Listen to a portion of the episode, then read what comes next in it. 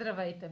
Вие сте с прогнозата на AstroTalks. Аз съм Роше, а това е седмичният хороскоп за периода от 30 август до 5 септември. Ще започна с общите влияния за седмицата, след което ще продължа с тяхното отражение върху вашия асцендент и вашият зодиакален знак. Меркурий влиза в Везни на 30 август за цели 2 месеца.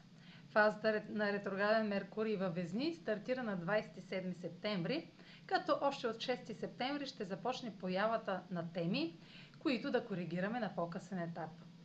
На 4 септември Меркурий е в хармоничен аспект с Сатурн в Водолей и Северния кармичен възел в Близнаци, като ще дискутираме теми, свързани с отношения, пари или чувства и нужди от 23 август, когато Венера направи същият аспект.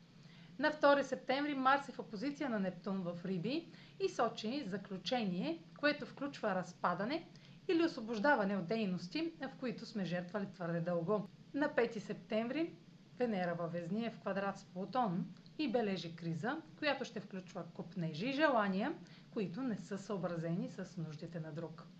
А сега проследете как ще се отразят тези енергийни влияния според вашия седен и вашия зодиакален знак. Седмична прогноза за Седент Скорпион и за Зодия Скорпион. Меркурий във вашата сфера на скритото сочи началото на продължителен период с засилена интуиция, осъзнаване на тайни и изследване и осъзнаване на миналото.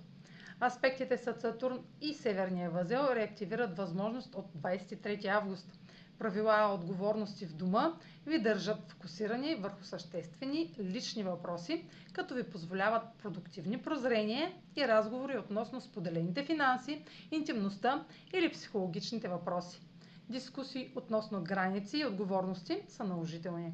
Марс във вашата социална сфера в опозиция на Нептун представя публична кулминация, която включва освобождаване, творческа изява или загуба – Вашите усилия с участието на друг могат да доведат до неочакван резултат или да ви отклонят в странна посока.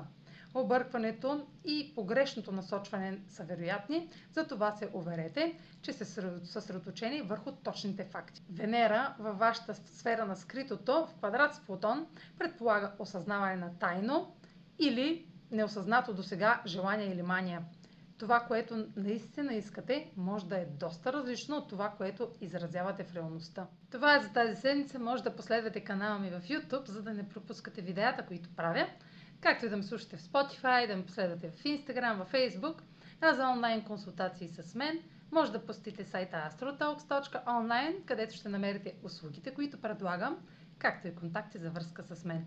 Чао! Успешна седмица!